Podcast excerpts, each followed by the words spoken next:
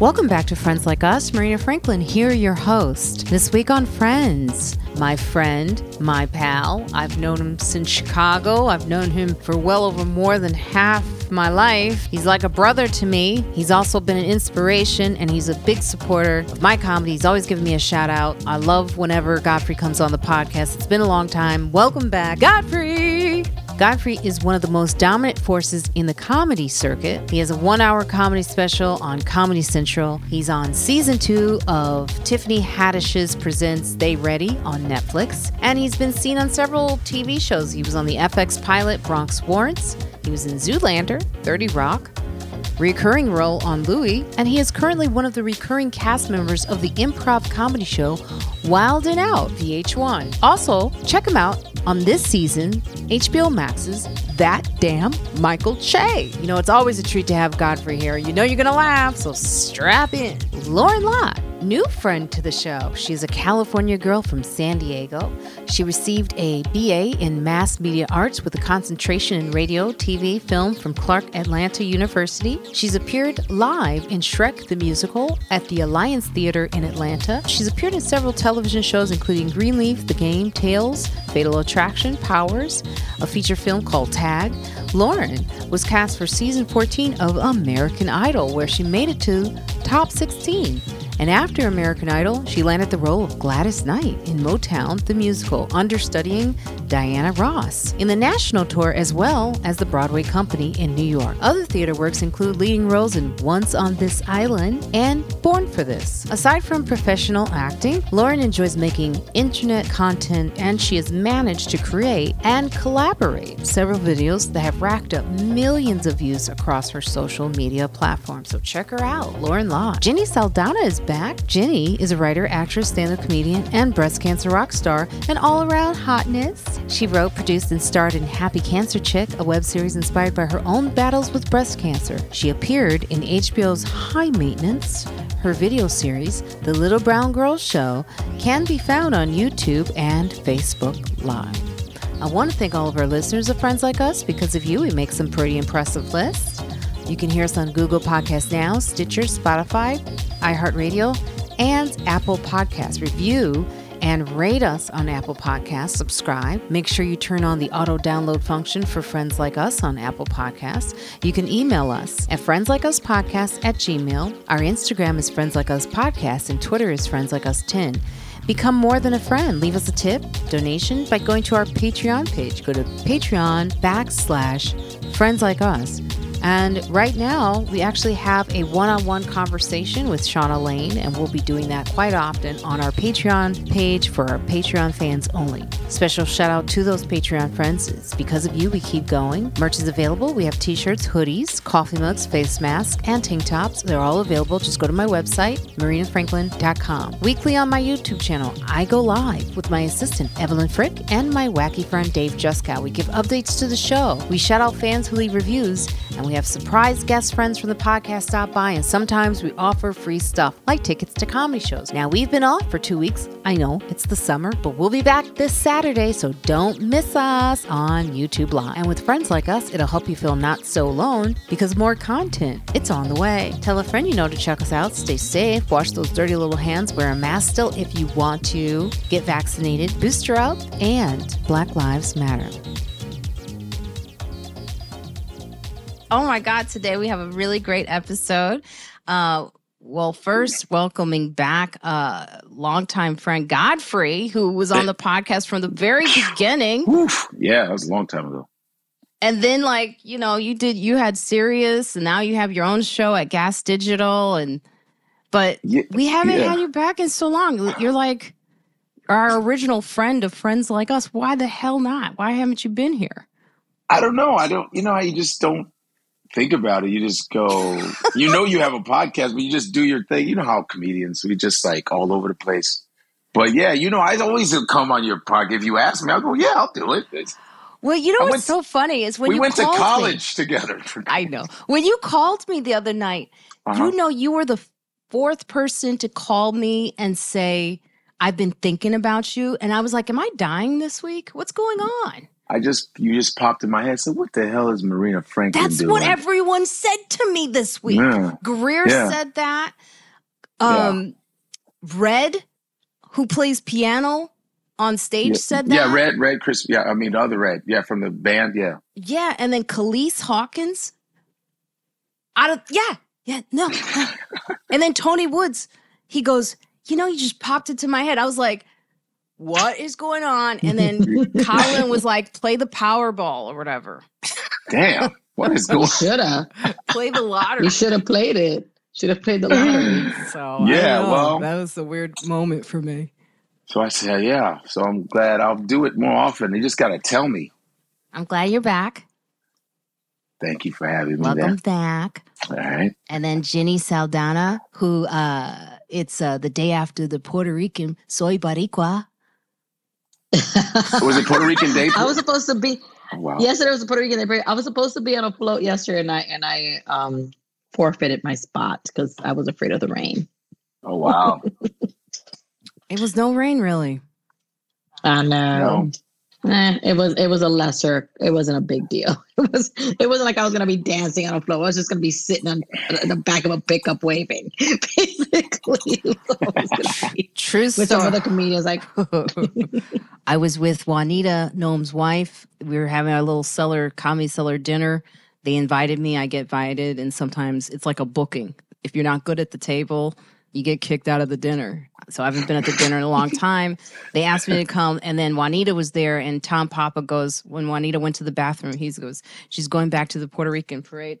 That, used- that used to be a big deal. I don't even remember the Puerto Rican parade just came and went. It used to always, you always knew it was coming. it used to be a big. Well, it was a big deal because well, part of it was was was not for good reasons. Remember, there was a The big big, yeah, and the like a police, sexual assault. The police was and, like- you know, yeah. Mhm. yeah. So they pared it down a bit, but yeah, there used to be like these huge block parties Huge. leading up to it, Yeah. and and I haven't seen a lot of that. I, I mean, I, I'll say partly COVID, partly I don't I don't know. Oh, okay. Wow. We also have introducing our new friend to the show, Loren Lott, everyone. Hi. I wish we had some applause like sound effects. We're trying to give a.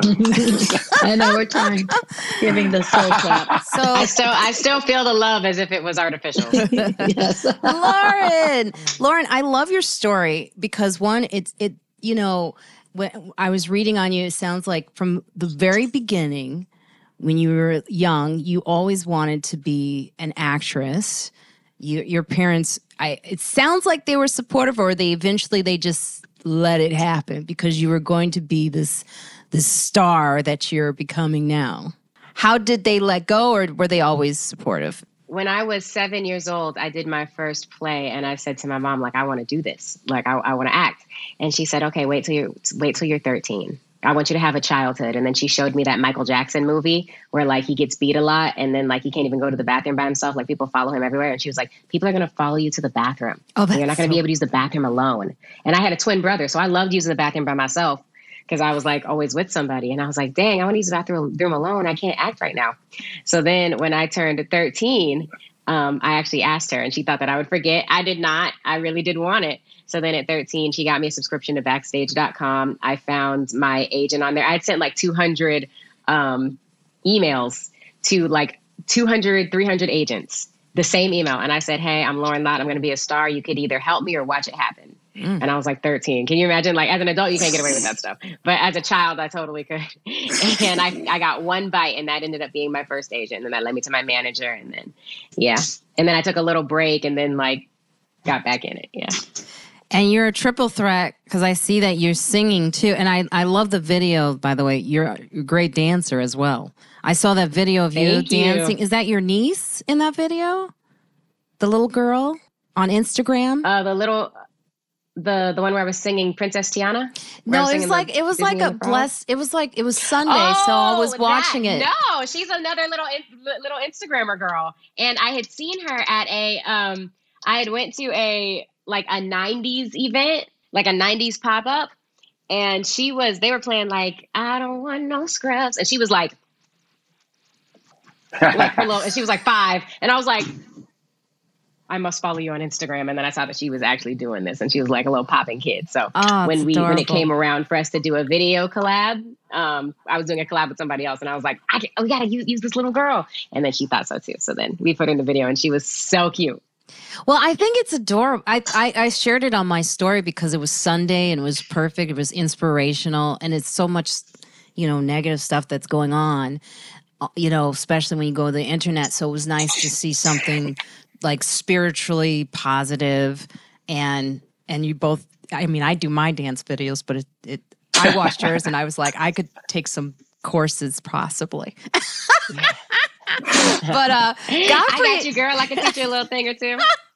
but Godfrey inspired me to like do more on my page and like I, I'm watch like at what point did you decide because you you were talking about acting and now on social media I see like your influence is very high like at what point did you make that shift from not just actress but also like you know developing your social media presence So I started realizing that social media was going to be bigger than what I think a lot of people were giving it credit for. I saw, you know, people at the time weren't making that much money. It was just like a quick, you get like a 15, 15 minutes of fame opportunity thing and then it goes. But I was seeing that like, um, especially with YouTube, I was like, people can become millionaires from this, like from posting a video.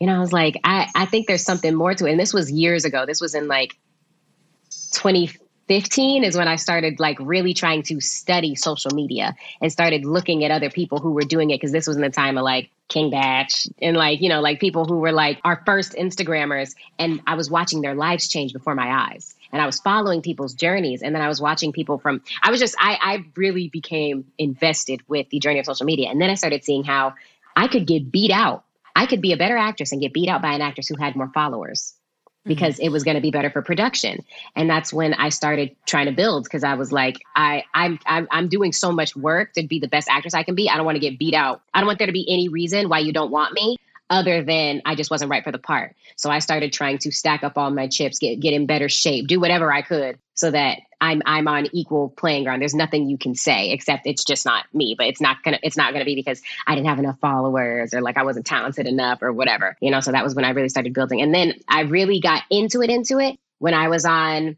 i was on broadway and i was a, i was an understudy and i got bumped up to the lead but because it was so quick and maybe because they they were hoping their lead girl would just get better and come back faster. They didn't do everything for me that they did when other people became leads. So usually they put your picture outside they do all this stuff. They didn't do any of that for me. And i was heartbroken by it but i was also like i'm to take this opportunity to, to promote myself. So i got on youtube and i started making behind the scenes videos of my journey becoming the lead of this show and then it's that they all started popping off and now to this day people still recognize me as a broadway actress because of those um, youtube videos even though they didn't have me doing interviews they wouldn't put my picture outside they didn't do all the stuff that they did whenever somebody becomes a lead. And i came and went but luckily because of youtube i was there a lot. I, I, it's permanent and you can actually see that i was there. Even on my last day they didn't even put my name in the program. So it was that's like what do you know I to why they do you know the reasoning for that or Um, I think it was just I was a quick I was a replacement. I was, I- but I was a quick replacement. So I was the I was the swing, which means I I understudied like five parts. So that means at any given time of the day, I could get a phone call that says, "Hey, today you're the lead of the show. Okay, today you're in the ensemble. Today you're this character, and make sure that you know your part because there's hundreds of people who paid this amount of money. So make sure you can go and do the things, you know. So I I don't know. I oh I had left the show and come back, and then it was like such a big deal. And when it when I came back, there was a lot of press about it, like that I had gotten bumped up to this opportunity, and then they just that was it. And I just decided to like make it my own opportunity. I decided, and that's what I do. Like when I have an opportunity, I milk that cow till it's dry. If no one else is gonna do it, I'm gonna do it.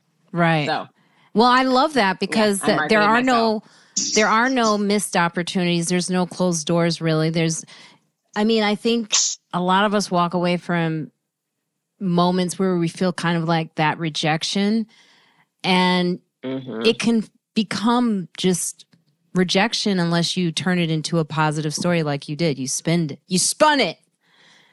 You know, which is I pretty did. awesome. I was like, well, while I have this platform, I'm about to milk this. So I milked that cow till it was dry until I left. And then I moved to LA three weeks after being in LA. Because of that lead Broadway credit, I booked The Young and the Restless immediately. And That's then I was awesome. on that show for a while. And then, yeah, it was, it was, I was, it was clear, it was just God.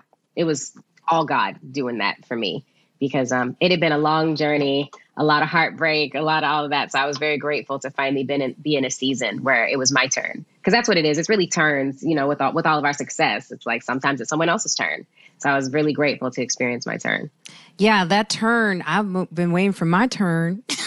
Godfrey and I talk about this all the time. Jenny, right? You're waiting for your turn. You know, Yes. I mean, Godfrey, when you decided to do social media, it changed everything for you as well, right?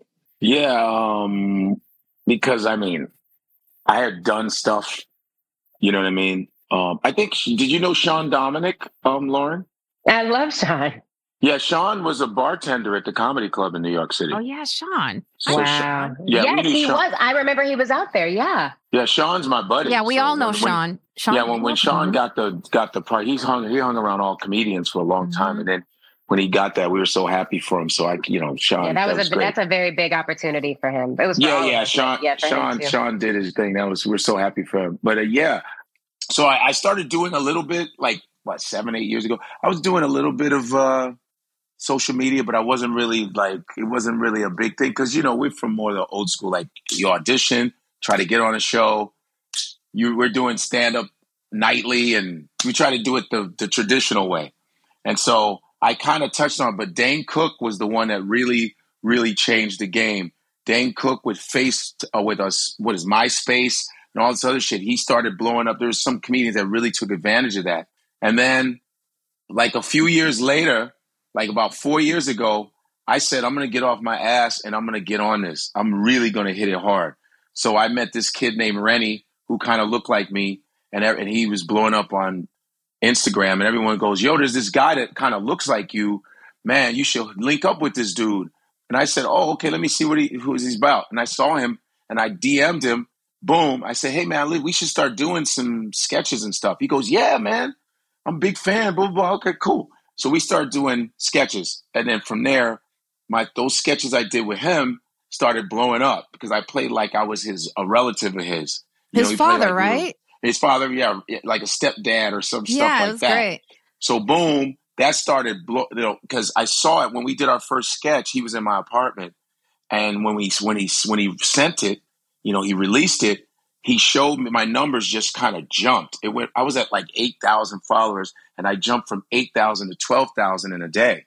And I was like, Wow. whoa. He goes, this is how you're supposed to do it, man. I go, oh, okay. So I started doing more stuff with him. Then I said that he was with King Bach's crew, and I said, "Hey, man, you, we, I want to meet. I want to do some stuff with King Bach." He calls King Bach. Bach is like, "Dude, I'm coming to New York. You got to come do some sketches with us." So that's when I did one of the sketches called. Uh, it was the Noisy Neighbor sketch. You know, where I come in and I say, "Yo, man, you're making too much noise," and I kind of, I kind of improv the whole thing. I said, "I got an idea," and so that got like five million hits. It went to Breakfast Club. Angela Yee posted it. Blah blah blah. I was like, oh shit. So this is when I knew, oh, this is really serious because I had garbage men in New York stopping, going, yo, that sketch you did. You know, you got city workers stopping their buses, going, yo, my man, that sketch you did, yo, son. I was like, what? I woke up to like Yeah, that's like everyone was like, "Yo, that thing you did about the." Then when I was in Montreal, all the French, the French people were like, "Oh my God, you're the guy on Instagram! Oh my goodness, man, the stuff you do." Then when I'm doing, I I, was love in. Germany doing Mhm. comedy with my buddy, a, a comedy uh, tour in Germany, and the Germans are like, "You Gottfried, Gottfried, you're the." I, I was like, "What the?" So I knew I was like, "Okay."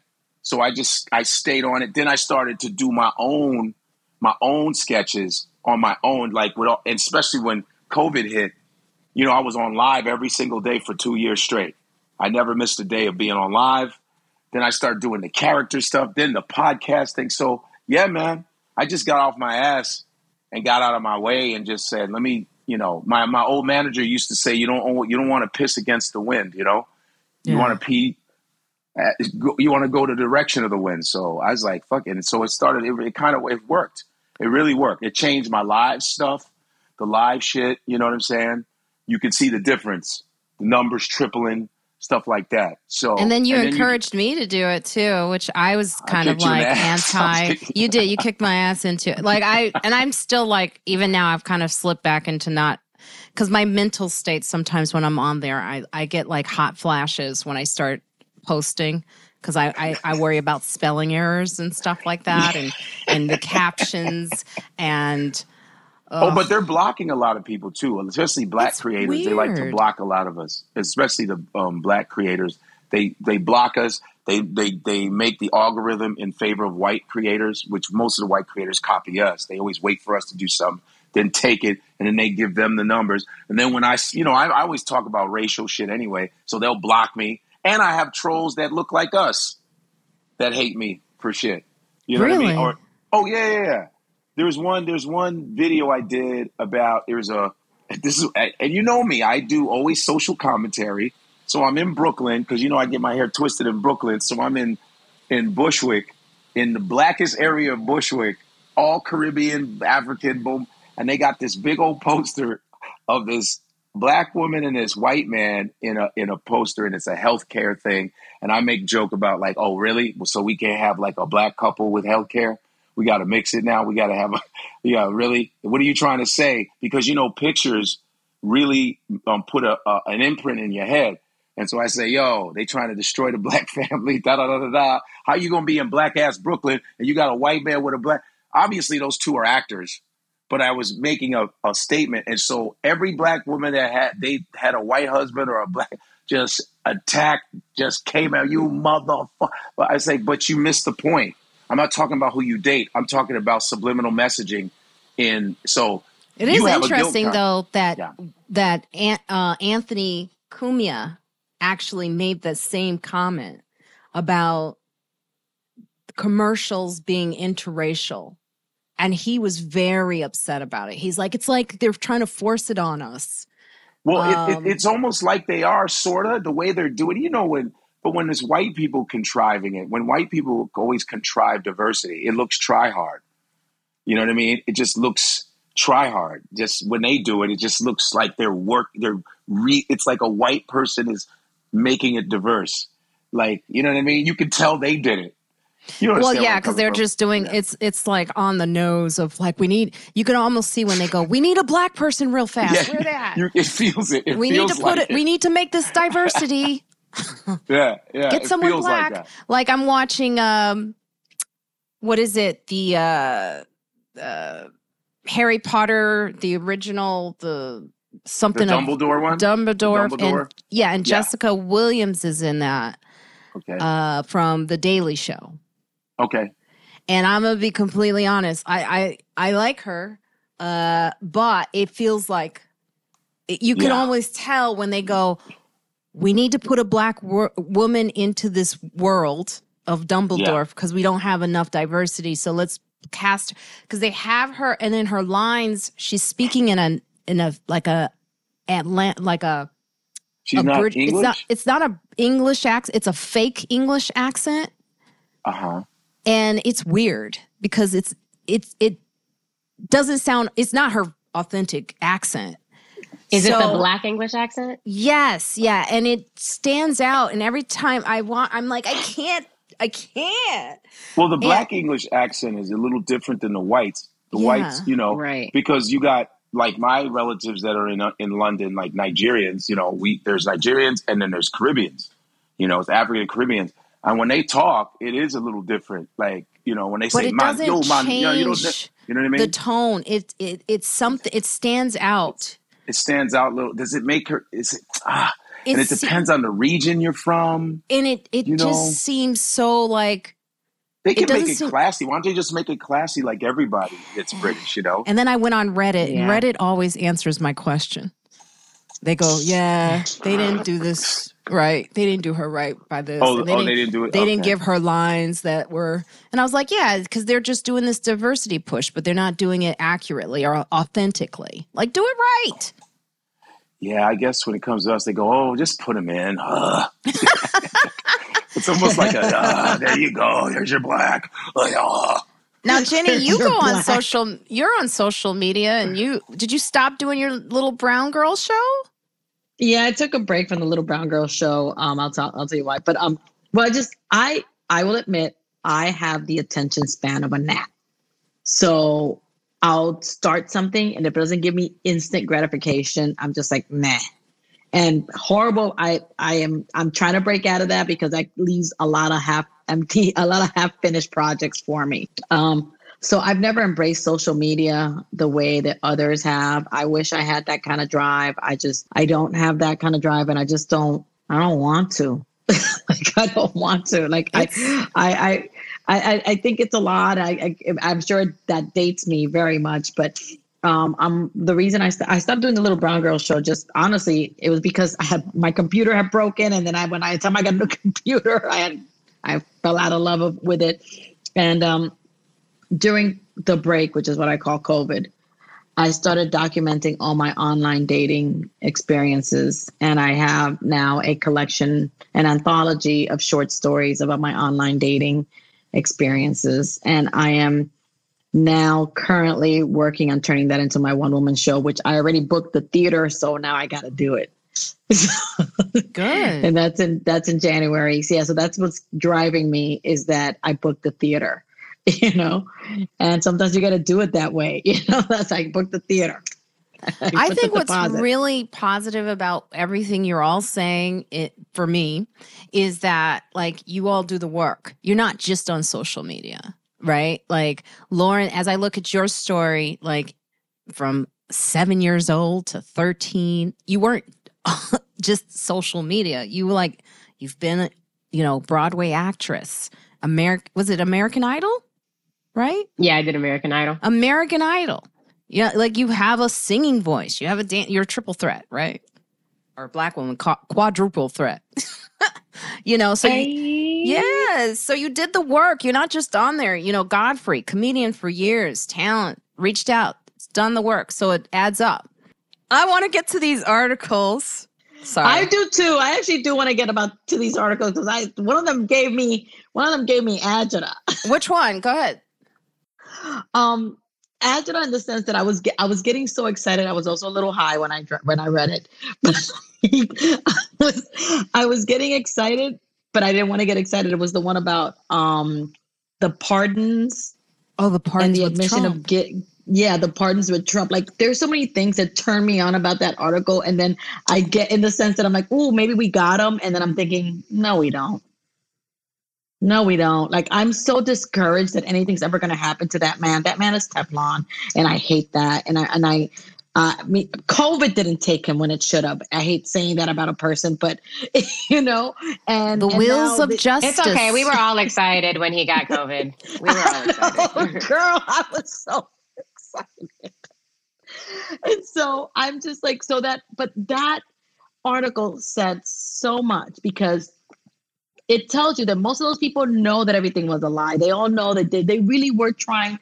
It was they really are trying to overtake this this this country. And I actually got emotional when I read it because I'm like, you know, I'm an immigrant. We came to this country for a better life, and and the rot starts at the top. But at least you still felt you had a chance. And I don't feel that way anymore. I just don't. Like I'm getting emotional about you, it you do still you do still have a chance. I went to the African American um, museum, the one in DC, and that was when I really understood. I had, I mean, you, we grew up learning about slavery, we grew up learning about all that, but to actually walk through the journey of being an African American, um, it was heartbreaking. A lot of people struggle through the first floor, you know, but to see how how this has all been planned like this. It was planned to keep us down. And it was so deeply ingrained. And it was so, we didn't have a chance at all. And that it was meant for that. But then everybody persevered. Like black people came and really, really like persevered. And I think if if we can end up where we are now from slavery in a few years, if we just keep going, it it will continuously get better. Because we've actually come really, really, really, really far so we can continue to go um, that distance, even though the powers that be continuously try to keep you enslaved and all of that. There, there is hope for you. There's hope for all of us.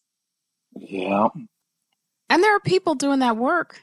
You know, like Mhm. that's the thing is like I say every week, and this is why I keep the podcast going because I keep meeting people who show me how to do that work. Like we had Kristen um, in Harlem. She's a councilwoman in Harlem who's fighting against gentrification in Harlem. The real gentrification, which is, you know, displacement of people. And so she has a task force that I I found out about that I go to every week. Um, so there are Really? yeah. So there are little things you can do that I didn't even realize, like the podcast provides for me a place where I can talk to people about this. But I also get very specific information about how to do that work. And we were just talking about how to do the work on Instagram, but how do you do the work about change? About society. I mean, So, you know, you, you feel helpless sometimes. You just do. but what helps you from that helplessness is when you get involved. You know, for me, uh baby steps on that too. Don't don't don't be too hard on yourself. It's not easy. You know we we're like trying to live life and trying to like survive against this oppression. So it's baby steps of of just trying to find which way to overcome being overwhelmed right? Yeah. you know, it took me a long time to figure it out. The podcast was helpful, and then I I realized, well, there's specific people I could I can showcase on this podcast. I could just be a comedian on the podcast, but you know what's more meaningful for me is to have people who actually know what they're talking about and who care. And then it informed me about things that I didn't know and I was ignorant of, and then I got involved in in little ways, you know. Um, but just to to set up that story, uh, the House Select Committee investigating the Capitol attack revealed at its inaugural hearing that Donald Trump's top Republican allies in Congress sought pardons after January 6th. At the hearing, Liz Cheney named only one Republican member of Congress, Scott Perry, who sought a presidential pardon for his efforts to overturn the 2020 election results. The omission by some of Trump's top aides are important since they could put federal prosecutors one step closer to being able to charge Trump with obstructing an official proceeding or defrauding the United States on the basis of election fraud claims he knew were false. At the heart of the case, the panel appears to be trying to make is the legal doctrine of willful blindness, which is code for bullshit. Mhm. As former U.S. Attorney Joyce Vance wrote for MSNBC, which says a defendant cannot say they were not aware of something if they were credibly notified of truth. Well, Just just put him away. This is easy. We he knows what he did, and he wasn't, and he didn't hide anything. Just go. He Just was proud. proud. He He was was so proud. excited. He was Just so go. excited. Just go. He's so excited. He's so happy to be bigoted. Just go. yeah, go. we'll see. We all saw. It's a it's a good old boys club, so who knows? They could be lying to us. They could be setting things up to make it look like he's about to. I just don't trust. I don't believe any of this shit.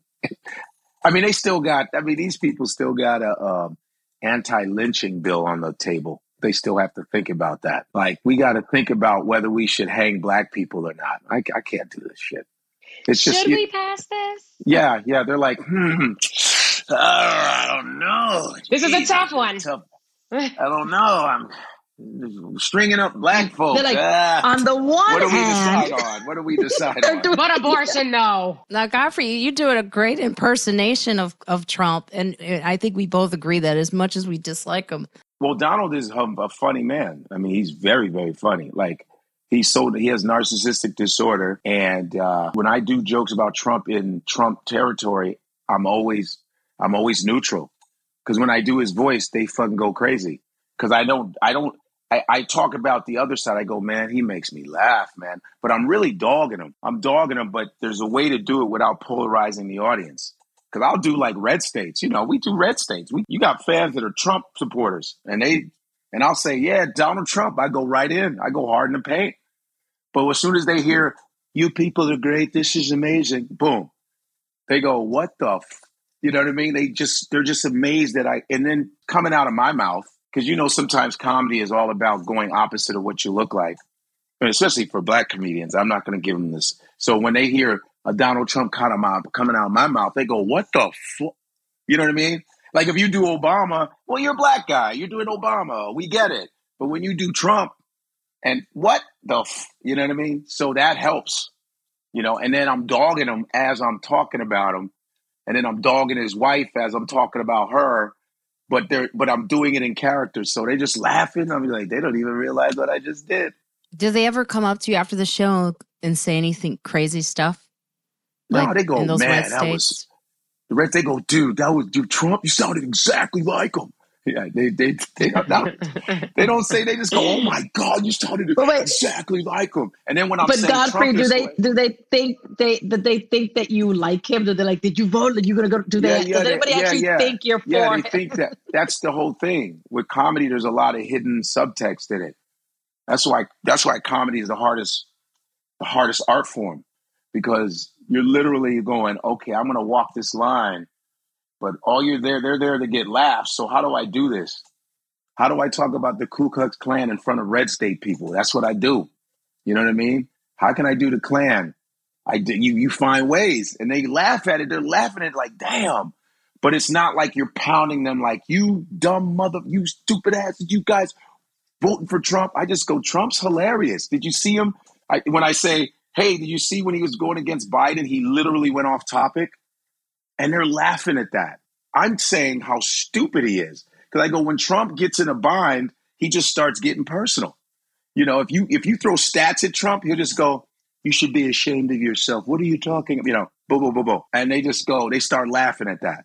Because I'm just talking like Trump. And they just want to hear Trump's voice.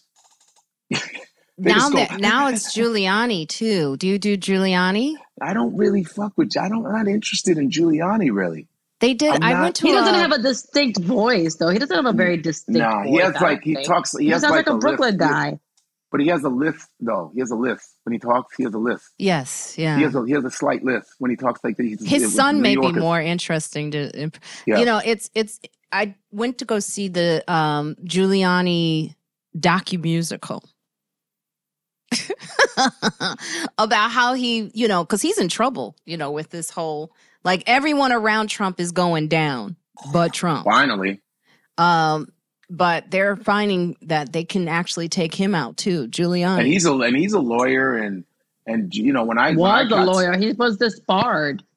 But he, he he's you know he took the he's the one that cleaned up New York in the '90s and we came around. Actually, that, he, that's a trickle down. That's actually a trickle down from. Well, I'm sure, but I'm um, saying about you have to understand. We're from Chicago, which is the most um, it's the most corrupt city in the country in the in the whole country. Chicago's politics the most corrupt. So me and Marina, are from Chicago, most segregated city in the country, right? Um, they threw a brick at Dr. King in Chicago, and even Dr. King was like, "Yo, it is really fucked up out here." and he's coming from Alabama, and so we come yeah. from Chicago. so when I came to New York, they he was cleaning up the the, the city and da da da da, and and yeah. you know he was this but hero. When you live in New York, I've lived in New York all my life, and then I mean, like, yeah, yeah, you could tell that was New a Dinkins drop down. Yeah. So yeah, I came during G- Giuliani stuff, and uh and he was on SNL. You know, he'd be on SNL like Koch, and you're like, oh, this Giuliani guy. Now he just turned into this Skeletor looking motherfucker, just right, just looking crazy. Yeah, so. well, that's what's Trump great thing. about this this docu musical is it really timelines between September 11th Giuliani, which we, he was a hero there for hero. most. And then to January 6th, where he's insurrection. He's like causing an insurrection. He's now not a hero. Embarrassing. So had he written off into the sunset on, on 90 on 912, we would still revere him. He would be a Churchill. But it's white man shit. Yeah you know, white solidarity is always going to happen. White men are yeah. always going to make sure that they keep that shit going. Speaking of white men and how they keep, you know, Joy Behar said on The View that if is you know as far as gun violence once you start it's true once, she was right black it's people true. start getting She's guns on the money but but they were getting mad at her i go no that's the saying once no. the rabbit it's no fun when the rabbit gets the gun she no was, that's that's so smart she was right about that. And Behar is also a stand-up comic. She said exactly. He goes, once we get She's guns, right on the money. then white people are going to start going, oh, we need to control it. Because once we get the guns, it's a wrap. The NRA membership we should push to have that increased by by by black and brown people. Like it should it should we have we should just all join the NRA. All of us. It'll change things. All of us let's join the NRA. But they keep moving that flag. Is it the flagpole? They keep moving it. Once we figure something out, they they go. Yeah, of course. They they move the rules. The rules change. They they yeah. It's no different than sports. You know, they didn't let us in, and when we got there, they thought they were the best till we showed up. So, but the the one thing they can do that that they can keep racism going is is an entertainment. That's where they really are still back in the 1930s. They can still coon us to death They'll coon. They, you know, they got the fat black woman being coonish. They got the the, the black dude being ha ha ha ho ha. You know what I mean? They got they they all of the stereotypes in Hollywood are still around. You know, there's a book that I always tell like people to get. It's called uh, "Mammies, Bucks, Coons, and Mulattoes: the the History of Blacks in Film." It's by Donald Bogle, and I like been and it's from the '90s, but it's still the same archetypes in in in in film, and it still continues on. So entertainment is like the place where you can really continue racist racist shit. You can still hide it. It's like it's constantly the same. I mean, like, look at the same characters. It's the same. That book is so good. Woo. Now, Loren, you're so as far as auditioning, and you're in Atlanta. Am I right? Um, I'm filming out here right now for the summer. Oh, okay. So do you still experience that? Like, I mean, you're filming now, so you got the part, but did you experience any of that or? I will say when I, uh, it was, it was really bad when I first started. So when I first started, I'm like 13, you know, so I would say when I was from 13 to 16, I would go in for parts and I sing.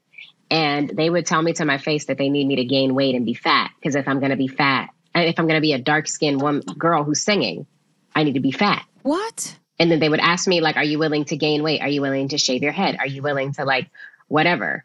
Um, to continue, you know, to promote this. Yeah, yeah, or um, yeah. I've there, never there were actually that. there was there were a lot. There were a lot. There were, I was told that even just as a um now this has gotten better as well as we're seeing um, it's still it's still not going to be as much as white people but there are more there was a time when i was getting maybe like an audition a week because they didn't need black women and they weren't writing black women into a lot of things. That has changed as well where there's like there's so much black art now but it's really because we started creating our own. We have our own like mm-hmm. like networks whatever whatever but on those same networks, it's still not as much. On those giant networks, you know, it's still we're still making our way. It's just the representation overall because Black people have come up so high um, is more prominent. But on the on the larger scale of a lot of those shows, it's still you know it's a little better, but we're still making our way. But I feel like that that's going to change, not at the hands of white people, but as more Black people get in charge. Because if I'm honestly, if I'm if I'm in charge, I'm trying to um, make stories about my life, about my cousins, about things that I've seen. I don't know nothing about all that white people have been through, so I'm not trying to write about that. So I think the more that Black people are in those positions, writing about um, their friends, their whatever, creating shows like that, you know, on giant networks, I feel like we will see more and less, um, less stereotypes of this is the image of Black, when in reality there is no image of black. It's everything. There's so many different um, types of black just like there's so so many different types of white but we know that. Your ultimate goal is to be a disney prince- princess? Yes You're like, yes. Now, exactly. Explain Absolutely. explain that to me, Loren. Because, like, you know, and it's great. I think that's beautiful because there aren't enough Disney princesses out there. Like we were talking about stereotypes. Like, what? But what made you want to specifically become a Disney princess? I mean, you look adorable, so you could absolutely be one. Thanks. But um, I saw what really inspired me to want to get like tell my mom like I want to do this. You remember you said when I was seven I want to do this. When I was thirteen, I saw The Lion King on Broadway, and I saw Nala. You know, whatever. She's a Disney princess, whatever. But um, the way I felt, that feeling, I was like, I want to spend my life making people feel like this. And then my first princess, I never had issues with my complexion. So I so I didn't grow up hating being dark skinned. I never had an issue being black. And my first princess was Brandy. So mm. While other people they're growing up, you know, with Cinderella, with white Barbie dolls, with all of that, I had all black dolls. I had black art. I had Cinderella, mm. my Cinderella, and my godmother, fairy godmother is Whitney Houston. nice. This is my this is my first representation. My first musical was The Wiz. Oh, so nice. I yes. so and, and keep in mind this is all black things, but it's not hood things. This right. is not my black was right. educated. My yes. black, like when people were like, "Oh, you um, you don't speak black," I was like, "That's crazy," because the richest people that I knew were black. Like mm. every my world was black and black education, black excellence. My grandmother was the first African American president of the San Diego School Board, so she was the first black woman elected into public office into San Diego. So it was so huge. And like, that was all I knew. So like, I just knew excellence of being black. And then I didn't realize that that was not everybody's black experience. Right on. Until, of course, I went to school, I got older, whatever. And I was like, oh, okay. So I had a very specific black experience that empowered me in a way that I think if every black person had, I think it would change how black people see themselves. I would think it would change communities. I think it would change everything because I never had the influence of knowing I was lesser than, which is what they which is what they do with with redlined areas, you know? Absolutely. That's what they've been doing for years and I missed out on that. And I want my kids to miss out on that and I don't think anybody should have to go through it. You know, I and I I want to be a Disney princess and I want people to see me the way that um, I saw Brandy. I want to be that for some little girl. And when I was on Broadway, I would be looking for black children in the audience. Of course, the only black kids I would see would be like the ones adopted by white parents, or like every now and then there'd be little black girls. And I took, I made it my duty to find them while I was signing autographs, give them hugs, carry them, give them kisses, take a million pictures, spend so much time touching their face, like whatever. So that it's like, I want you to see me. I want you to see what I just did. Yes, I was on that stage and now I'm right here with you. You can do this too. Like you can have these, you can have these moments. And I want to do that for a million little girls Aww, who look like me. Beautiful. And who don't look like me. But the representation, it, it really does matter. It matters so much because I see like I never cared about my skin color. And I know so many dark girls where that was everything to them. They didn't want to be dark. And it was nothing to me. I was like, oh, God chose this for me. I'm like lit. Like, and then my mother was even like, if someone has an issue with your skin color, they have an issue with God, not you, because God made no mistakes and He chose this for you. If you have some an issue about something that someone can't change, that's your problem with God. So I just I just grew very empowered, and I would love to have the opportunity and the platform to empower um, other, specifically little girls. That's wonderful. And so I, I want to be I, a Disney princess. Yeah, and you will be. I mean, I've been watching you on Instagram. I just followed you, so I was watching your you know when what you do when you leave someone at home uh and you were doing all the characters uh oh, yeah. and you were sing and your voice is incredible you have to Thank follow you. her on social media see her on instagram see her do all the it was from the lion king you did all the characters and it was just i was like she's like really multi-talented i cannot wait to meet her um and then you. you know what really stood out to me was that did you play Gladys Knight? I did. I got I did play Gladys Knight in Motown the musical and I understudied Diana Ross. So any night you would come, you would see me as either Gladys Knight or Diana Ross. Now, do you do did you do her voice? Because Gladys has such a particular voice that when I hear someone's doing Gladys Knight, I'm like, do you do your own voice or do you do you try to get her voice when you sing it? I just did my best. So now I've played I've played CeCe Winans, I played um, Diana Ross and I played Gladys Knight. Uh, I can't remember if there were more people, but anytime that I play somebody, I like watch a million videos. I like really try to study the like um, the inflection in their voice, their diction, everything, so that I can like do it. Kind of like how Godfrey does Trump. He's like excellent at it. You know, I try my best to give you that moment of like, oh. And I know that I nailed that with Diana yes. Ross, but I think I just did my best as Gladys Knight. Like I just did my, I got the part, you know, but I did my best. Yes. Well, Gladys has a very distinct. I mean, it's a lower the, register too. In the history of voices, I've never heard a voice like like Gladys. Yeah, Gladys. Yeah. Yeah. That's why I did my best. Still, the fact that you even got is just an honor. I mean, that is Oof. It was truly, it was truly an honor. I had a blast. Loren, were you in the original production of of, of Motown the musical? No, I literally my I ended up in Motown the musical on the biggest accident, and then I ended up on Broadway, and I was like, God, it was. I was not. I, I came in like pretty late, and I came into the tour and ended up on Broadway. And we're coming off of yesterday was the um, the Tony Awards. I was right there. Yes, you know I was watching that. Oh. Sob through the whole thing. oh, I love it. It's so crazy to know people. Like you work with these people mm-hmm. and then to see them on like these stages and to see like millions of people watching them, it's like overwhelming. And it's so inspiring. It's like, oh my gosh, me next. I mean, did I leave Broadway for TV and film? Yes. But will I be back? Yes. That's great because I always think like I film- love Michael Jackson. Love Michael Jackson. You guys have to go see Michael oh, Jackson. Oh yes, my favorite show. Oh, right is now. it? Was it it's really? Amazing. My favorite show. It's phenomenal. It's so I I can't say enough. I I was giant Michael Jackson fan fan as a child. Like he, giant inspiration. One of the greatest entertainers of our time. You know, and this kid, his name is Myles Frost. Everybody will know that name because he is and he got plucked from a video. They saw him in a video and asked him to come and and, and he oh. ended up being the best choice they ever made. And he won the Tony last night and he's the Oof. youngest person to ever win that Tony. Nice. Oh, yeah. that is awesome. That is awesome. Yeah. It's crazy. Great. How crazy is that? And that's like it's it's crazy too because I know all of us have been in a grind for a long time. Yeah. You know, we've been trying for a long time. And it's crazy how there's some people who don't do that it's like God just sees it for you that you get plucked. And then not only do you get, mm-hmm. get plucked, but you get plucked to play Michael Jackson. Not only are you playing Michael wow. Jackson, but now you're about now you win a Tony. Oof.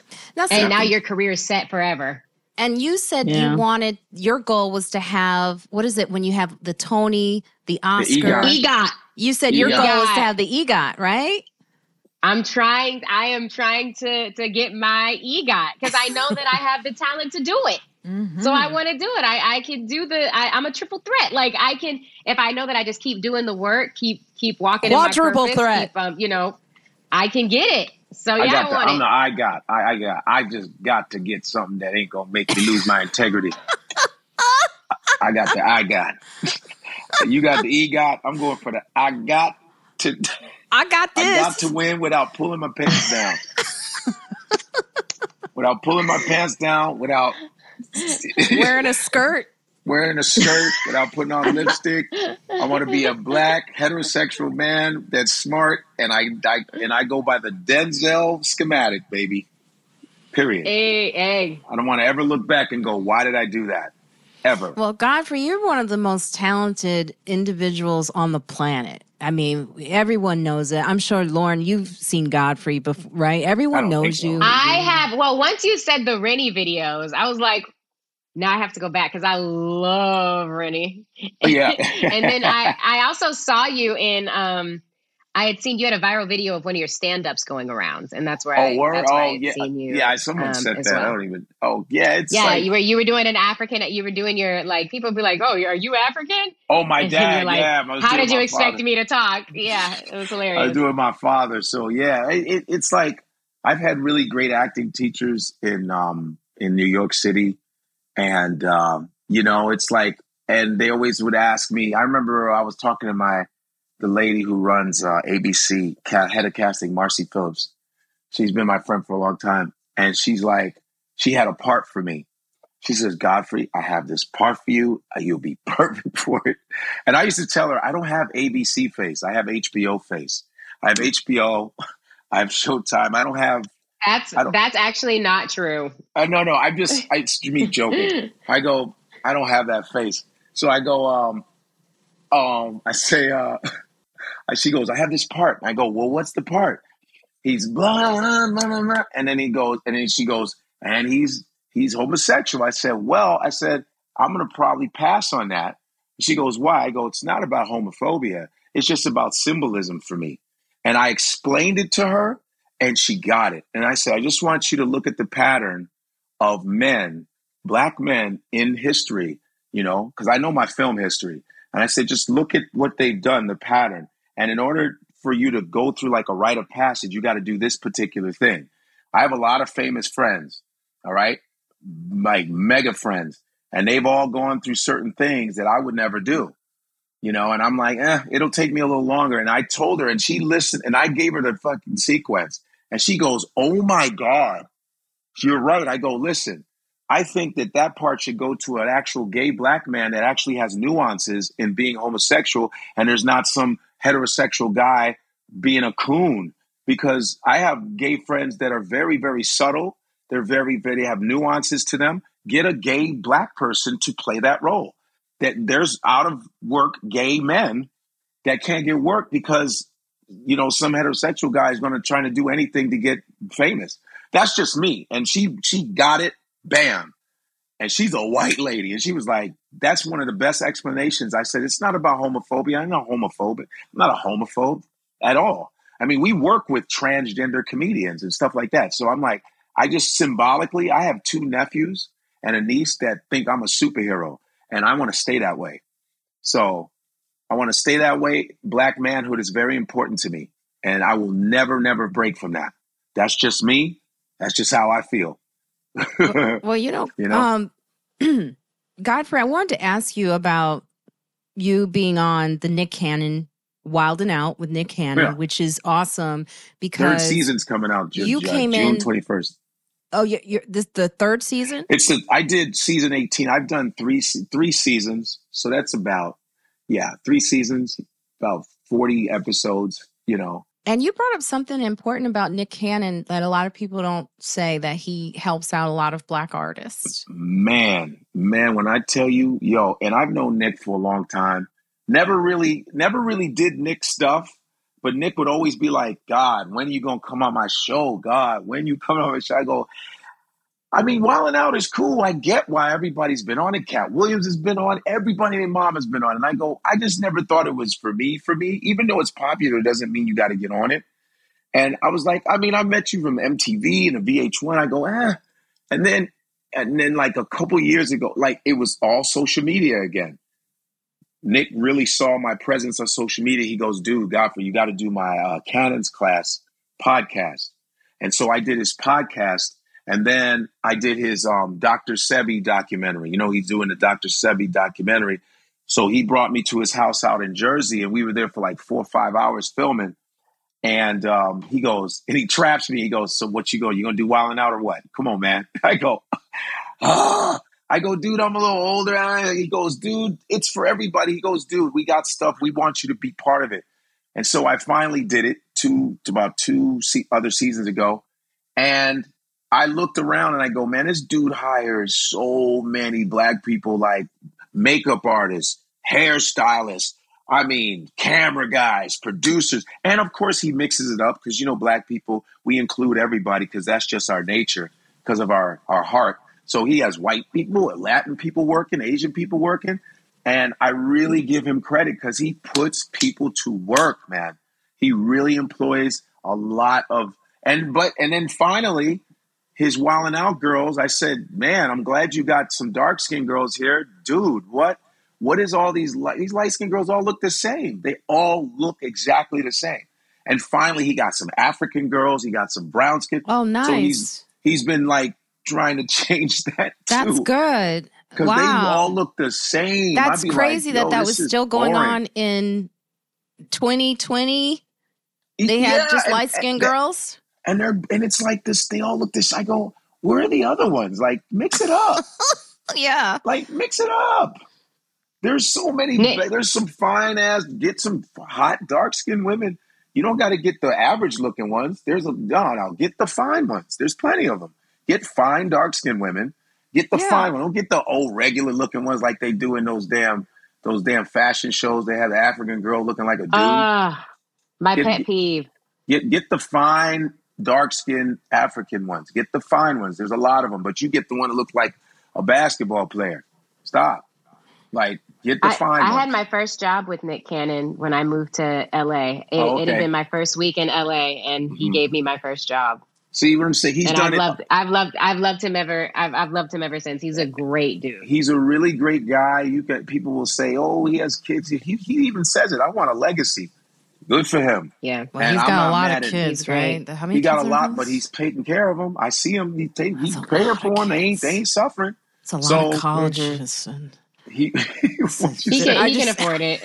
I know. I just keep thinking of my uncle saying to me, "It's cheaper to have a, a wife, a maid, than a wife," and that really destroyed my whole. like I don't have kids to this day. He goes. He would always look. He goes, "You see that doctor? He's got like five kids." He goes, "I got much more money than him," and I he shouldn't have told me that because now That's, to this that's day, just dumb. That's if, if that you can if you can How afford it because I don't have any have? either. I mean, my you know, I had my sister. I, I was like, it's not like I don't have any because I didn't want it. it. Just happened to be that way. And a lot of people are crazy. yeah. A lot of people are psychos, and I will be damned if I if I have kids with a psych with a psychopath. I'm not having it. People are crazy. The, the Well, narcissism. Jenny and I don't. We we we pride ourselves on not having kids, right, Jenny? My personal opinion, you, you said that, that he said legacy, legacy. To me, people hate when I say this. I feel that wanting kids is selfish. You just want them because you want them. Having a child makes you selfless, or it should make you selfless. And then you give everything to this child. But you want one because you want one, like I want a condo on Fifth Avenue. Or like a dog. Seriously. And, and Well, he's taking care. Nick is taking care. yeah, of but what his I kids. feel is, taking but I feel is that it's about if people want kids like, oh, it's about somebody said to me, oh, it's about a legacy. I was like, yeah, who are you that you need a legacy? Just make your own mark and keep it moving. Let everybody make their own mark.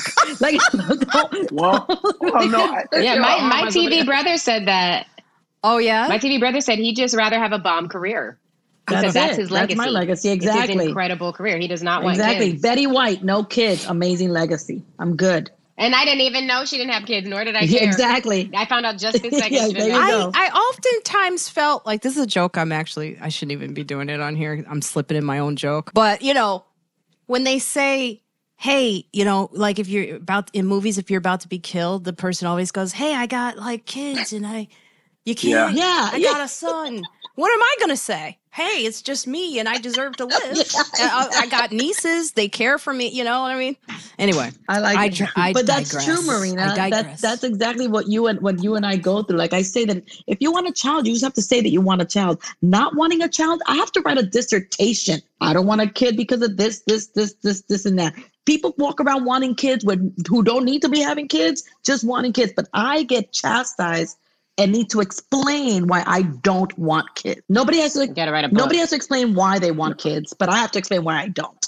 oh, all the time. Oh, all the time for women especially i mean i had my neighbor who i i love eugene and i'll see you in a second but he goes women who don't have kids are nothing Wow. that's what he said to me Whoa. Well, Keith is that's giving me the Keith is giving me the thumbs down right here next to me. He doesn't like what I'm saying. He's making a face and giving me. Well, maybe you don't need kids. And dating is ghetto out here right now. It's okay. you said dating is ghetto is it dating is ghetto. in a in is. oh you mean like oh i don't know i haven't gone on a I think date dating so in the industry in general is kind of ghetto. Honestly, I think it's a little. I think it's a, a little rough. It's not a normal um, environment, even when it starts to feel normal. You know, it's not. It's not that small town where you meet somebody and fall in love, and you guys are going to be doing the same thing forever, where you can grow old together and have the same life. You know, it's it's it's different. It's a business, It's Isn't a normal it's- life. It, it doesn't have consistency, which you need for a relationship. But I, Very that's not savage. saying it, it'll never work. But Very Just- just savage saying. out here. yeah and some of savage. these relationships are put together for money purposes too. Yeah, yeah, Like, it's business like- deals, and it's just savage. It's like it's just different. Ugh. And then another thing too, uh, you know, being the Chicago guys, you were used to going up to a girl, hey, go up there, throw your Mac down, spit your little. you can't do that now. He aggressively spoke to me. I was uncomfortable. yeah, you got that assault charges, and, and so ah, he aggressively spoke. yeah, yeah, yeah. You could. You so now people want you to send them an emoji. I'm done. I'm just. You know what I do? You know, Marina. After shows, I go straight to the green room. I don't even come out. Don't even come out anymore. oh I'm no Just. Oh no. They go, yo. There's some women. I go. I'm good. Just say you can't find me. I don't say no. Don't say no. I'm not coming out. Just say he. I think he went to the store. oh because you just, I just 'cause- You don't could come be blocking your blessings, sir. I don't know about that. I just be getting trolls, and then the next minute someone says I tried to touch your titty, and I was like, no, I just took a photo with you. When did that happen? Then some. Oh, they had a lot like- of side boob, and it must have hit your hand. And then the dude's like, the boyfriend's like, "Yo, motherfucker, you." I was like, "Did you see the picture, sir? I never did anything. I'm not. I'm a gentleman. I don't do shit like that." So I'm kind of like, I've just been kind of just going straight to the green room I hear you. Yeah, it's must. after you after you you beat them up, you crush hard, and you just go. Good the night, Amber. Heard Where is it?" trial though changed uh, the oh, I'm glad. Johnny Depp won. Thank you, men. A win for us. Woof. I don't know. I was partial in that because I felt like Nah, I'm even though she's crazy, like she does have there's some nuggets of truth about what she went through. Yeah, but she shit on the I mean, bed. it was It's a bit. It was a bit of a. It She was a mess. She didn't need to. She didn't need to white woman him though. Like y'all just Yeah, had issues thank in you. your relationship. She you could have left that there. A lot of a lot of that's like she white womaned him, Yeah, she which did. is a lot of black men have died from being white woman. That's right. you know, Oh, and she and she ruined his career white womaning him. That's Like, and I'm glad that he got his career back. But like, and that's Yes. and it's a thing. Like, I mean, people. I feel like someone could probably get mad at me for that, but like, white women tears have killed black men Woo. and, then Yes. there's black women. Depp Yes. and black Yes. women. the fact that the fact and that just shows how scary it is. The fact that this child came out and you could see the evidence that they're bringing up, and her being like, "I guess I did say that. I guess I don't have a black eye here. I guess that I don't." How scary is that? That because of her word, she was able to ruin this man's. He had so many deals that he was about to have, and she, they all got stripped And he'll- because he'll probably get now him they back think that he's this person. Yeah. Oh yeah, he he he already But he you're already right. is. I'm he glad already you has a said deal that. it. I'm glad you said that. and black women. They they white women can ruin black women too. They're very Oh, conniving. it- they can ruin so like white being white woman which i don't even know if it's a term but that's what i call it Yeah. being white woman is like it's it's an epidemic Yeah, it's the white. It's It's the white. Yeah, in, yeah. in america It's the precious white women tears. weaponize. It's their white women tears. That's what it is. Well, they that's how they burned Black Wall Street because a white woman lied. They burned a whole black town because a white woman lied. They So burned they Emmett brought- they Till. s- They, can just keep going, man. i'm just saying the fact that they could get johnny depp he's not black so the fact that he can be white woman i'm just Mhm. saying Yeah. Yeah, I think he's like, isn't he Spanish, like Mexican, or some shit? No, there's nothing Latino about him.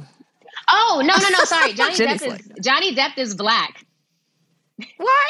I don't, know if, half- I don't know if that's out. Is I don't he know if that's black? out, but he's got a little bit of he's got a little bit of, of Yeah, black, but he's that's gonna he's, come he's out. half That's gonna be coming out later. I'm sure I don't think he hides it. I don't think he hides it, but like he's got Yeah. a he's got a little bit of black in him. Like his grandma yeah, he's is Kentucky. black. He's from or like his great Kentucky. grandma. Yeah, he's like Yeah. Kentucky. I don't understand how it's so funny, Johnny Depp, because he's from Kentucky. He's from that, and then but his voice is like this. So I didn't know. I didn't see shit on the bed. I couldn't believe it. You know, I know he sounds like He has some. the accent like this. Uh, it's great. He You really never it's the her. I never laziest way her. of talking I've ever heard. I never touched her. I mean, it was very difficult for me. I, I, I couldn't believe That's it. like- she defecated on the bed. That's like the fake Madonna British accent. You know, Madonna's fake British and, and. Tina Turner too. Yes, Tina, Tina, Turner. Turner is from Nutbush, Mississippi. This, this, Mississippi. she's like, you know, sometimes when your life changes, Change. We're not. We're gonna go slow, and we're gonna do it right, Easy. slowly, and keep easy. And sometimes when you feel like, you're like, wait a minute, you're Like like, is that Anna Bullock, man? You like this man? Hell no, she don't talk like that, man. She's some bullshit right there. How you talk like that? You from Mississippi, girl? Nutbush, Mississippi. Well one i want to i want to say uh as we were talking about like nick cannon and and godfrey you do it too. I want to thank you for that. You also hold up you know black comedians specifically black female comedians. You always give us shout outs you give me a shout out every time. And i want to like publicly like really thank you for that because you did that on tiffany haddish like tiffany haddish presents. And i love that she does that at the end of the of the special where she says you know i brought you up is there someone that you could also give a you know shout out to or to say this comedian deserves i forgot what did she call it? A uh is it a i forgot what she called it but it was like that moment where you just pass it on to someone else that you think really deserves to be seen Yeah, I brought your name up a lot of times. Like you, and I always I knew it was getting serious when my uncle, who I I think he was mad at me even, my uncle, and he was like, he contacted me. He said, "Hey, Godfrey said your name." I was like, "Oh, are we friends now? Like, what's going on?" You know. But it was kind of it was like you haven't spoken to me but godfrey brought us back together you know but i i I um I say that all also to go to this moment with and I added this art, article with DL Hughley and Monique because it's been going back and forth for Damn. a while. Man. And it's so controversial. And like I've been defending Monique, but then it's getting harder to defend her. I decided not even to look. I didn't even want to watch the video. I started it and then I was I was like, you know, I really like Monique. She's a good person. And I just didn't even want to I didn't want to see the beef. I was like, just, just, just I, I've done two films with her. I did Soul Plane and I did Phat Girlz with her. And mhm. I've known Monique a long time. Even she did comedy before I did when I met her in Chicago. And always been a, you know, she called me a few months ago, right? Monique calls me and she goes, Hi, baby. Hi, my love. I go, Hey, what's up, Monique? Hi, my love. Um, I love what you're doing, baby. I love what you are doing. You are killing it. And you've always been a very talented. I go, I know, I'm waiting for something. And she goes, But I have a problem, my love. I said, What's up, Monique? She goes, I saw you on Vlad TV. And I said, Yeah, I did Vlad. I don't do Vlad anymore because he made uh, a comment about the minister Farrakhan, and I, I left because you can't be lying on the minister. I'm sorry, can't do that. So, you know, and so I go, uh, I go, what's up? She goes, well, you made a comment about my husband. Da, da, da. I said, and I couldn't recall because it had been a while. And I said, oh, I think it would had to be something where I said, hey, Monique, I think a lot of stuff that's happening in your career is because of your husband. I don't know the guy, but I'm talking as a friend, as a comedy friend. Like maybe it's the husband. I don't know. I think the relationship is a little is a little odd, but I don't know the guy, and that's what I said. And she goes, "I know exactly what you said, baby, but I felt that you disrespected him, my love." and so I said, "Yo, Monique, where is he? Let me talk to him." So I got on the phone with him and I said, "Hey, man." I want to apologize if you took it as offense. He goes, dude, I wasn't even offended. I understand that you're Monique's friend. You don't know me. You were just protecting her. I said, okay, cool, because I don't have a problem apologizing to another black man. I'm, I'm not going to keep the beef going. That's bullshit. I go, hey, man, it's not a problem. Then I actually made a video on my Instagram talking about it. And then Monique, I sent it, I released it, and Monique goes, that's why I fuck with you, baby. That is why I fuck with you, baby.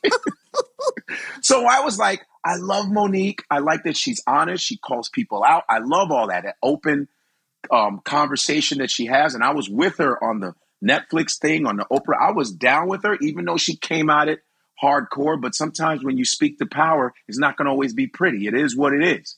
So, boom, I was on that. Then this happened. I was like, she took it too far for me. And I'm a friend of DL's too. And I'm like, nah, I, I know both of them. And I thought you talking about his wife giving a blowjob to a coward and DL's mom is in the audience. Oh, no, my, uh-uh. that was low blow. That was disrespectful as hell, you know. And I hope that Monique can apologize. She owes him an apology. And now he she's bringing up the out daughter. And brought the daughter out. And then uh, DL has a deal contract that was actually legitimate. Like the deal contract was like, yo, this is the deal memo. I was the headliner. And you went up and did 20 something minutes dogging me, and DL still came out on stage, which lets you know he has balls. He Yeah, still came out on stage, you know, and I thought it was that was just unfair. And I thought Monique owes him an apology, and it'd be nice to see that. She owes him a big one, I think. And this is not me hating on any of them, but it was just Right. out of bounds. I thought it was because he was helping her. He was like, well, not.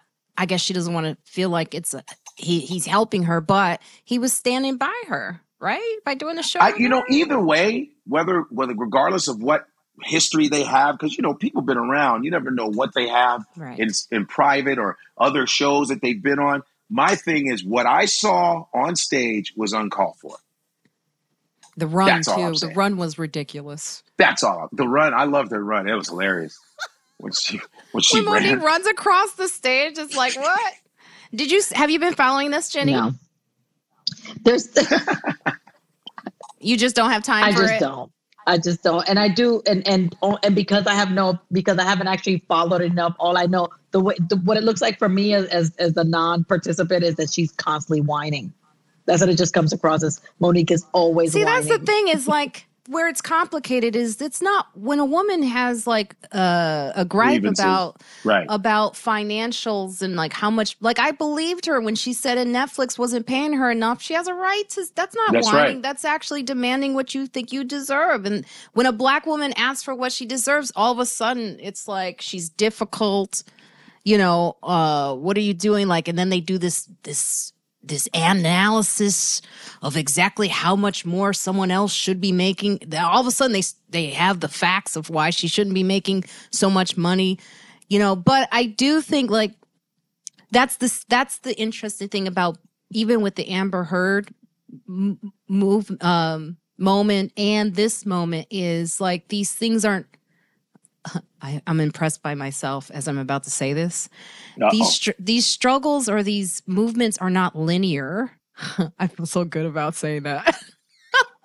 right? They're not linear. They're they're not perfect. And they have like I guess it's like you can have a gripe, but we're all at fault on some way because we're human. So ne- it's never going to be perfect. Like Monique has legitimate gripes.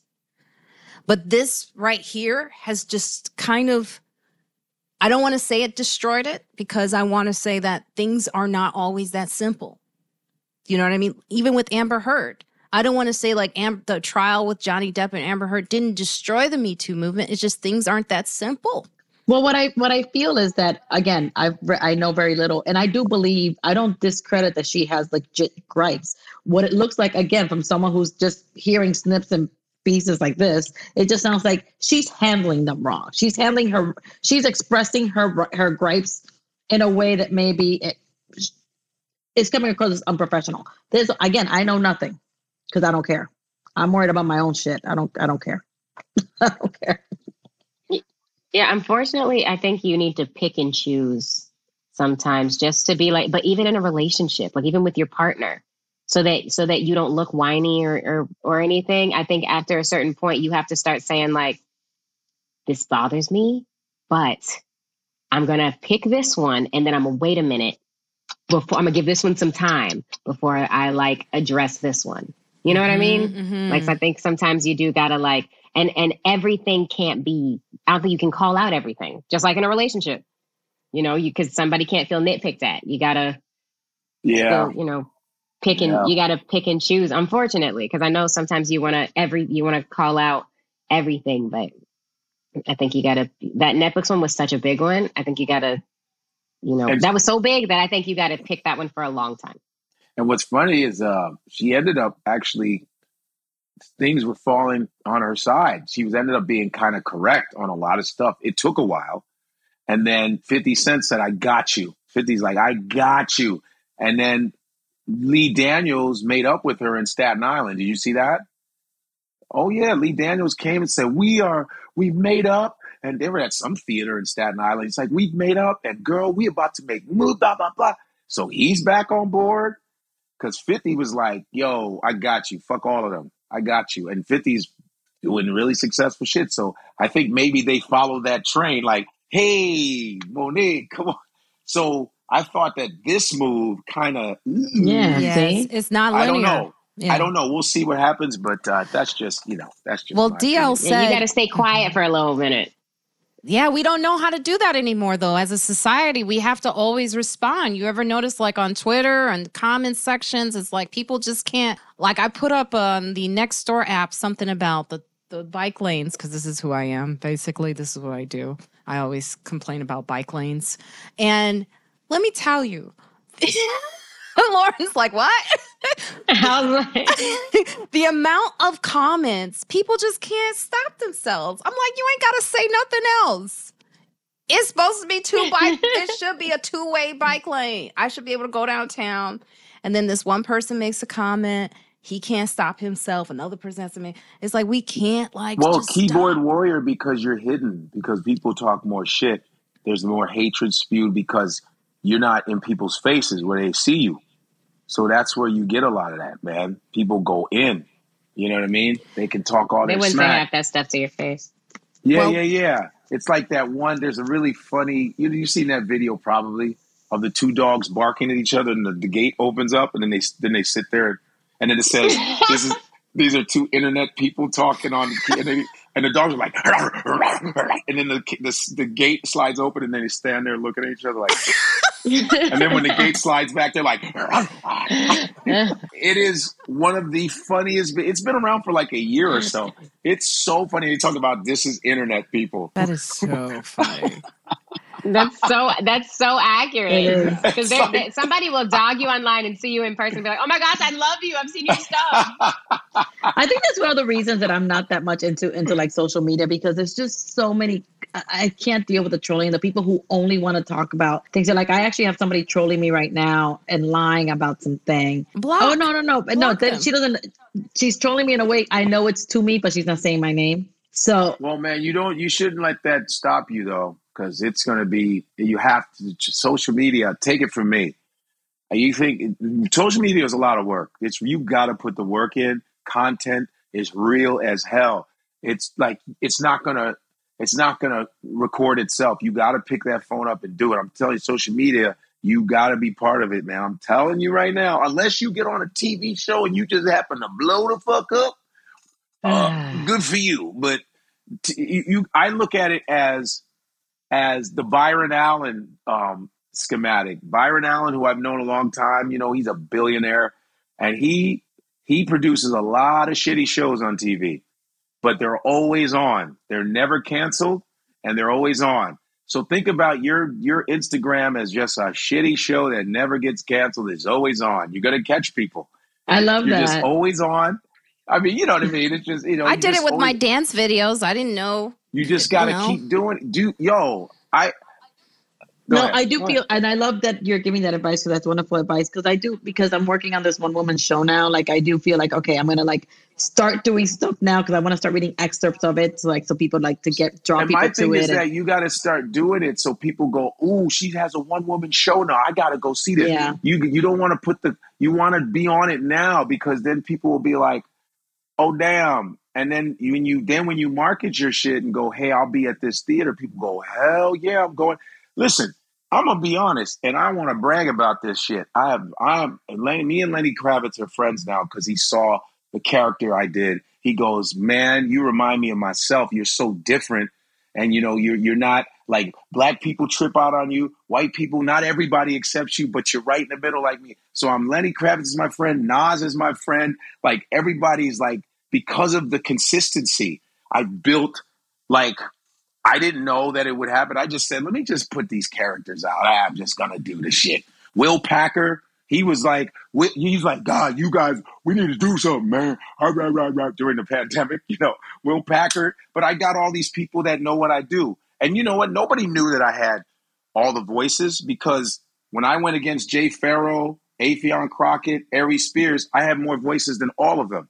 They didn't and know Dean, that. Dean Dean did it too, Dean, right? Edward, Dean, Yeah. but oh, they've all been on sketch comedy shows except me. I've been, I was rejected by uh, SNL Saturday three Night times. Live, Which is SNL did not. I got, yeah, I've never been on those shows, man. But Michael Che, thank God, I've done the Michael Che show.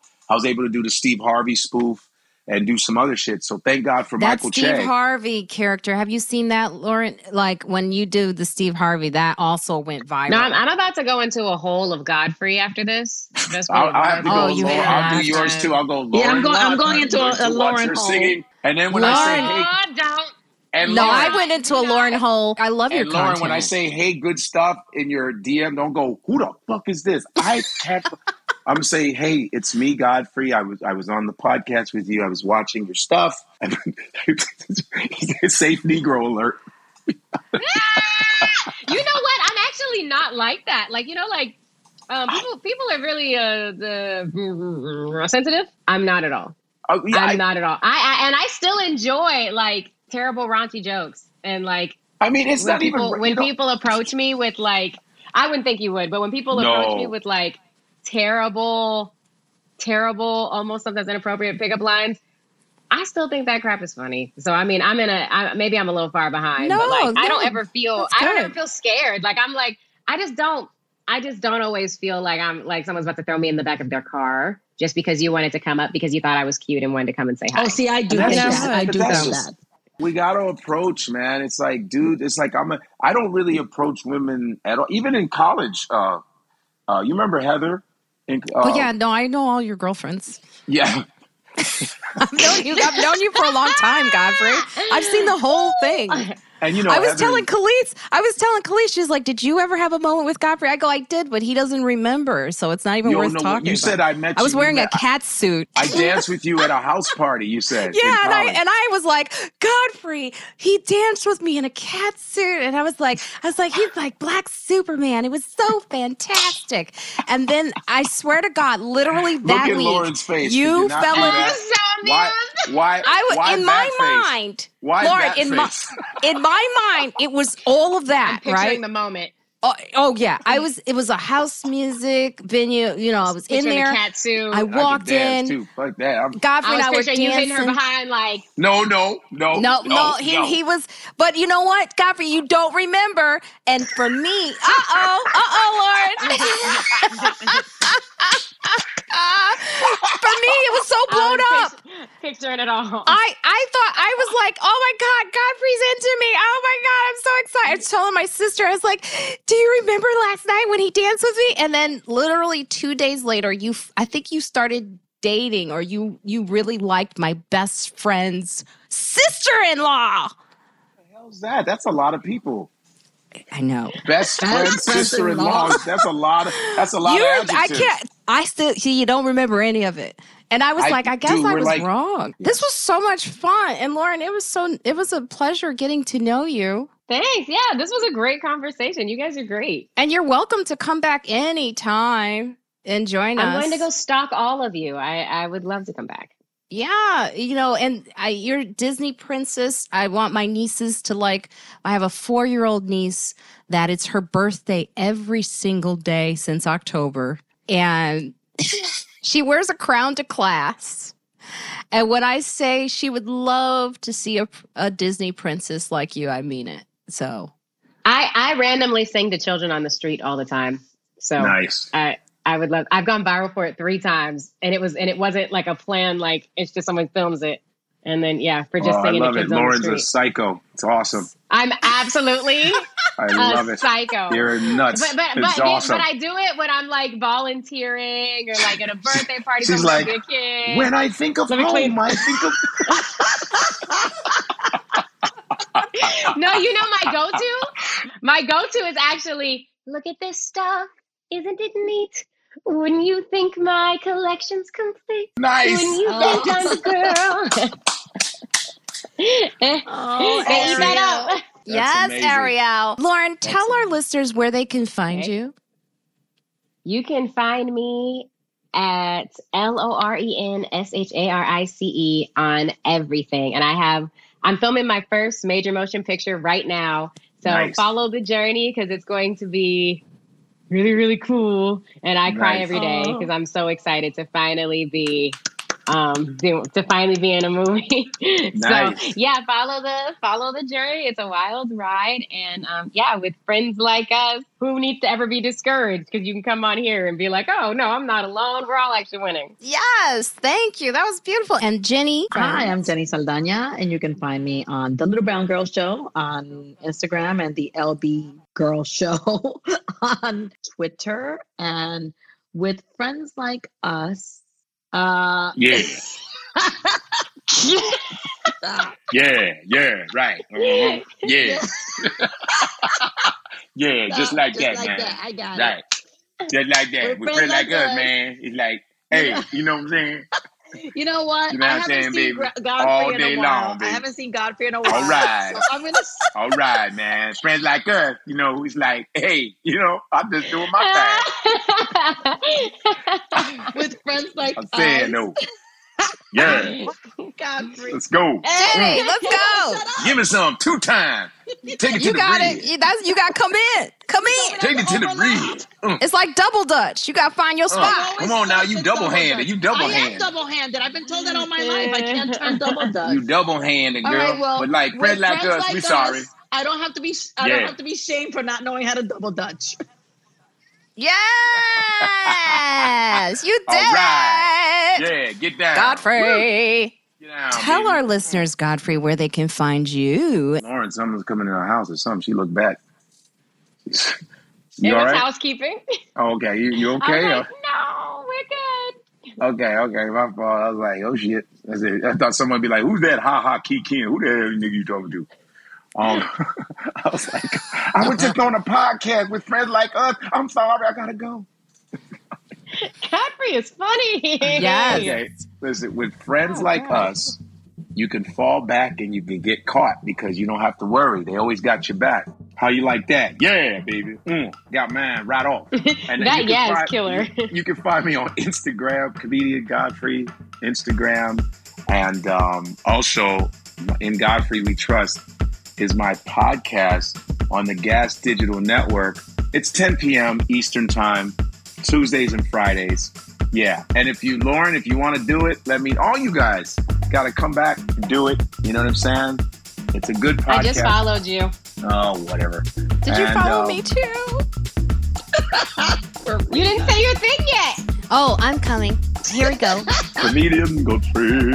Oh, oh, oh, I followed you though recently, Loren.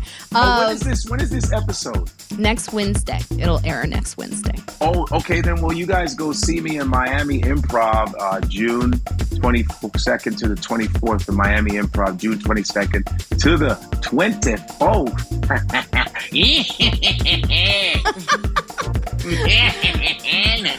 Thank you, Godfrey. And Marina Franklin here. Just go to my website, marinafranklin.com, for all things Marina. And on Instagram, it's Marina Y Franklin. Um, I'll get my my videos up. You both encouraged me Yeah. to continue posting. I haven't You have posted in a while. You have to. So I will Yeah. do that. And with friends like us, you can be inspired to be the Disney princess Yeah. that you've always wanted to be. Hey, yeah, that's good. one. Love that. It's true. Check us Check us Check us out. And now I'm going to take pictures. That was awesome. I'm going to take photos now. Hold on.